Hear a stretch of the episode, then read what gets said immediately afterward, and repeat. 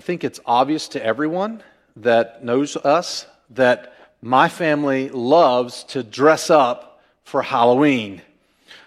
Although I am, uh, if I'm being totally transparent, after so many years of doing it, with uh, the, the expectations every year uh, that we would have a great costume because it's sort of expected of us. The expectations have, of having a great costume are kind of stressful every year.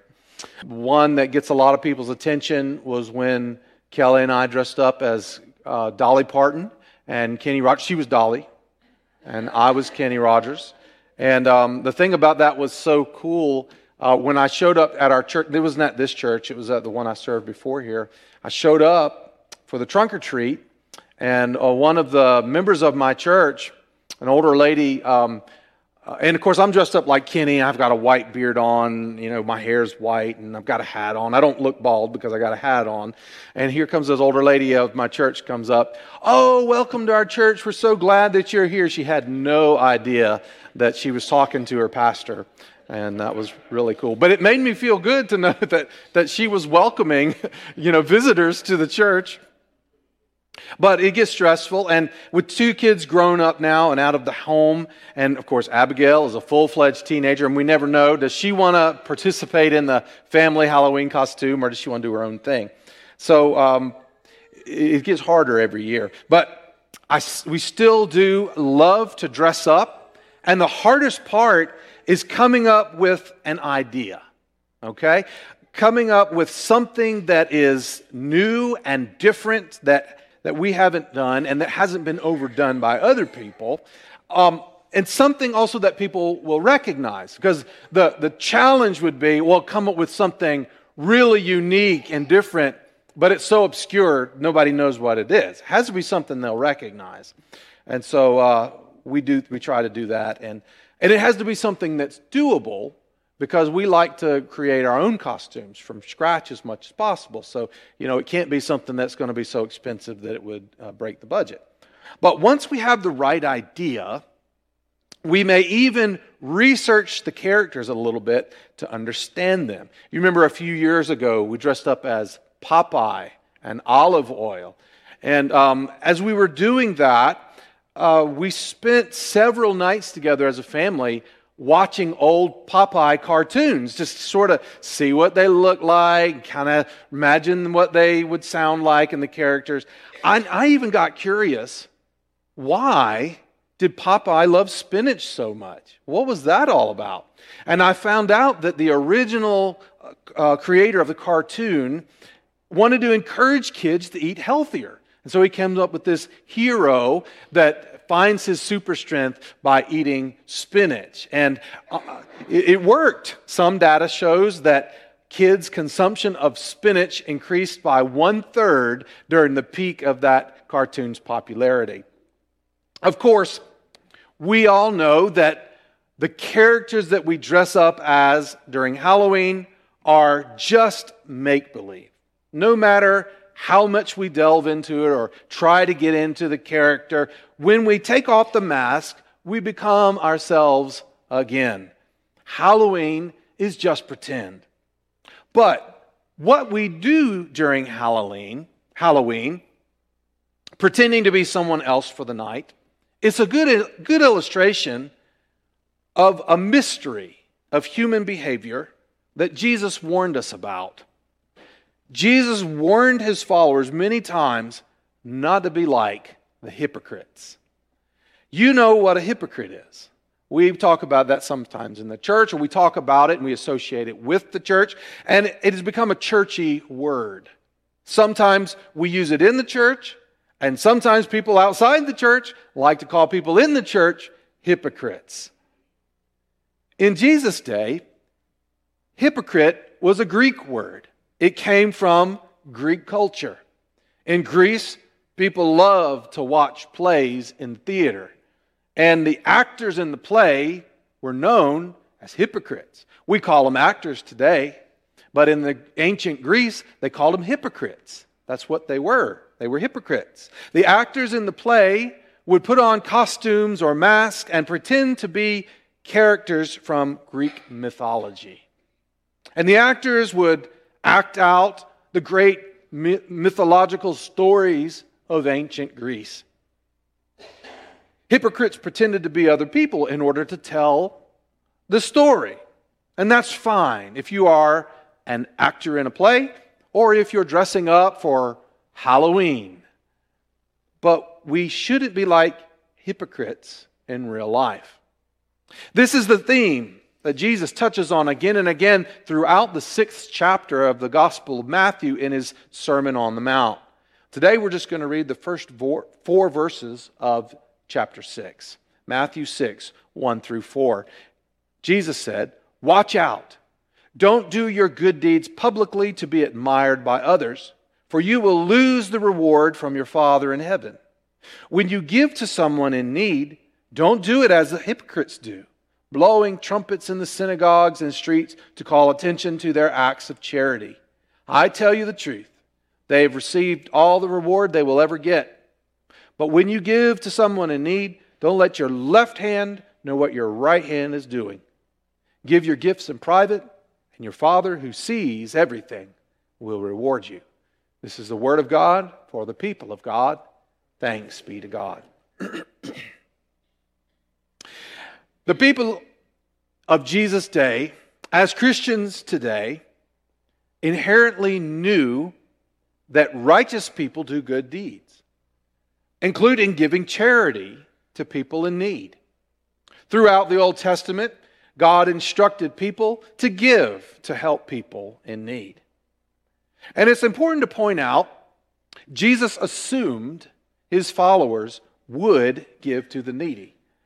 And you'll notice if, when we read the scripture, Jesus didn't say, if you give to the needy, he said, when you give to the needy. So the assumption there is that you will do this. You will give to the needy, you will help those in need. And when you do it, and then he explains. In Jesus' day, important, wealthy people, both Romans and Jews in Israel, made a big deal and big displays when they gave out money to the poor. Roman officials would often erect monuments to commemorate their giving.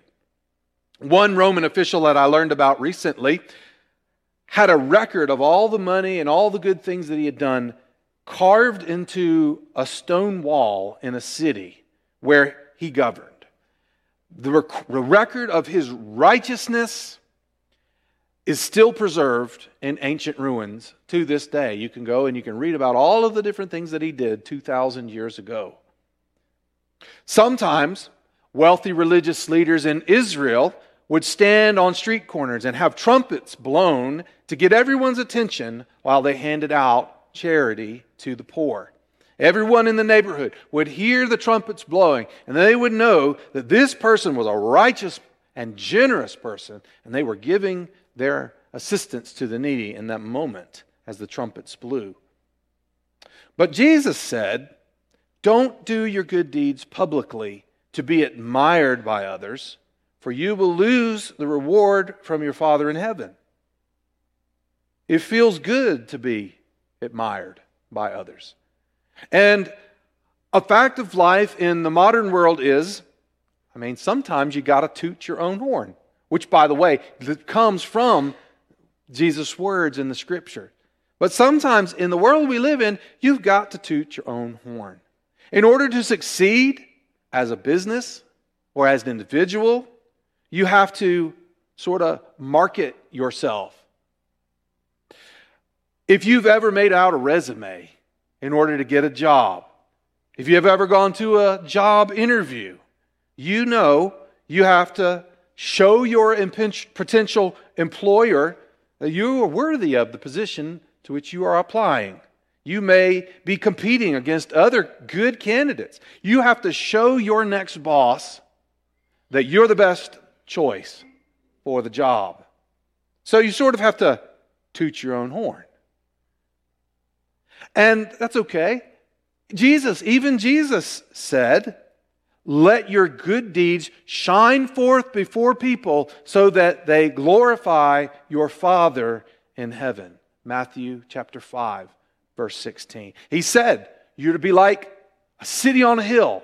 You're to be seen from miles. You're to be like a, a light. Don't hide your light, he said. Let it shine forth and bring glory to God.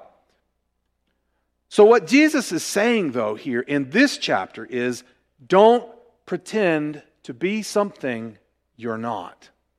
Don't pretend to be righteous and holy like the religious leaders on the street corners blowing horns so everyone will look at them and think, now there is a truly godly person. That one's really righteous.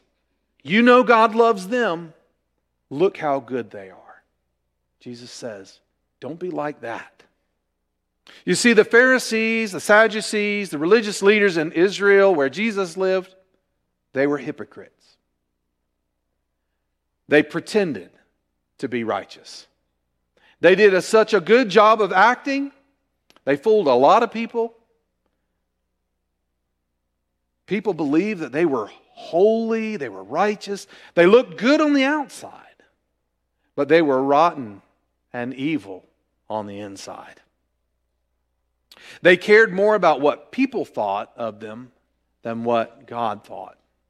Their charitable giving was done to win people's favor. And this helped them stay in power, and it protected their positions of authority and their income. In fact, when the Son of God, Jesus, came to the religious leaders, they rejected him. They didn't care about God. They didn't care about people and their needs. They only cared about themselves. What was worse, not only did they lie to people and make them believe that they were holy, they also lied to themselves. And they believed themselves. They believed their own lie. They believed that they were holy and that God must love them more than anyone else. And they were so blind by their own lie, they couldn't re- recognize it when God Himself came to them. They couldn't see it, and they crucified Him. We have to be very careful because we want to believe we are good people who are holy. We want to believe we deserve God's blessings. We should know better. Because if we look inside our hearts, we can easily see we are often very selfish. We're often very petty, often very sinful. Even so, we want to believe we deserve some kind of divine reward because we're so good. When we believe our own lies, when we believe we are good, we are blinded to how desperate we need God's salvation and merciful grace. Jesus wants us to do good. He wants us to give to the needy and to glorify God. But Jesus doesn't want these habits to be a way that we lie to ourselves and to others. Be very careful. Because when you make a big show of doing good or giving to the needy, you could become like an actor, a hypocrite, who is putting on a show, pretending to be good. Impurity in your heart can sneak in and poison your motives to where you don't even care about the person you're trying to help. You're just showing off for others to see, wearing a mask, pretending to be someone you're not. Since we are prone to believe our own lies, that we are good, that we deserve God's favor, and that people ought to look up to us, we need a way to protect ourselves from ourselves. First of all, realize that you are not good. Realize you are a sinner who desperately needs God's grace. You don't deserve anything from God.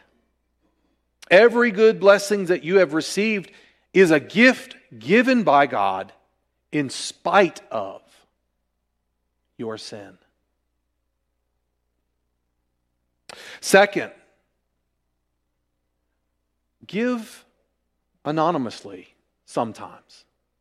Now, I'm not saying you've got to always give anonymously. It's okay. And it's okay to get a receipt if you go down to Providence Ministries and you turn in some, some good for a tax deduction. That's okay. We, we always here at the church when we people give we all every year at the end of the year we, we give a giving statements. And you turn that into your taxes and you get a little tax break when you do that. And that's fine. There's nothing wrong with that at all. But don't make it a habit of making a big show every time you give. Make sure you're giving for the right reasons. To help the needy, to show compassion, not in order to show how awesome you are. Do it for the glory of God and to help people that are in need. And I also want to challenge you to at least sometimes, maybe even often, as a way to keep yourself in check, give absolutely anonymously.